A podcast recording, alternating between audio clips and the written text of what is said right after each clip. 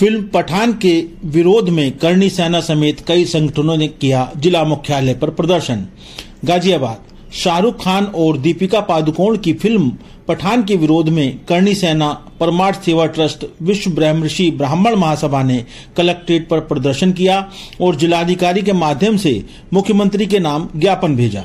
इस मौके पर करनी सेना के राष्ट्रीय अध्यक्ष व्यापार प्रकोष्ठ संदीप सिंघल ने कहा कि इस फ़िल्म से भगवा रंग का अपमान हो रहा है, इसलिए करणी सेना ने जय श्री राम के नारे लगाए और विरोध प्रदर्शन किया।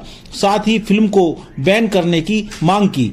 बता दें कि फ़िल्म पठान में शाहरुख खान और दीपिका पादुकोण ने भगवा वस्त्र पहनकर डांस किया है, जिसका पूरे देश में हिंदू संगठन विरोध कर रहे हैं। शाहरुख खान को भारत की जनता ने बॉलीवुड में जो सम्मान उसकी पारिवारिक फ़िल्म डीडीएलजे से दिया था, वह शायद इस काबिल नहीं थे। आज पठान फ़िल्म में जो सम्मान, अश्लीलता एवं नग्नता से उनकी मानसिकता साफ़ नज़र आ रही है, हम हर सिनेमा घरों के मालिकों को करनी सेना के माध्यम से चेतावनी देना चाहते हैं कि यदि उन्होंने इस मूवी को थिएटर में लगाया तो वह चलने नहीं देंगे। पठान के बेशर्म रंग गाने के एक सीन में दीपिका ने केसरी रंग की बिकनी पहनी है और दीपिका के रिवीलिंग कपड़ों के साथ उनकी बिकनी के केसरी रंग पर बहुत ही अधिक विरोध हो रहा है। उन्होंने इस पर आपत्ति जताई है और उनका कहना है कि यह भगवा रंग का अपमान है।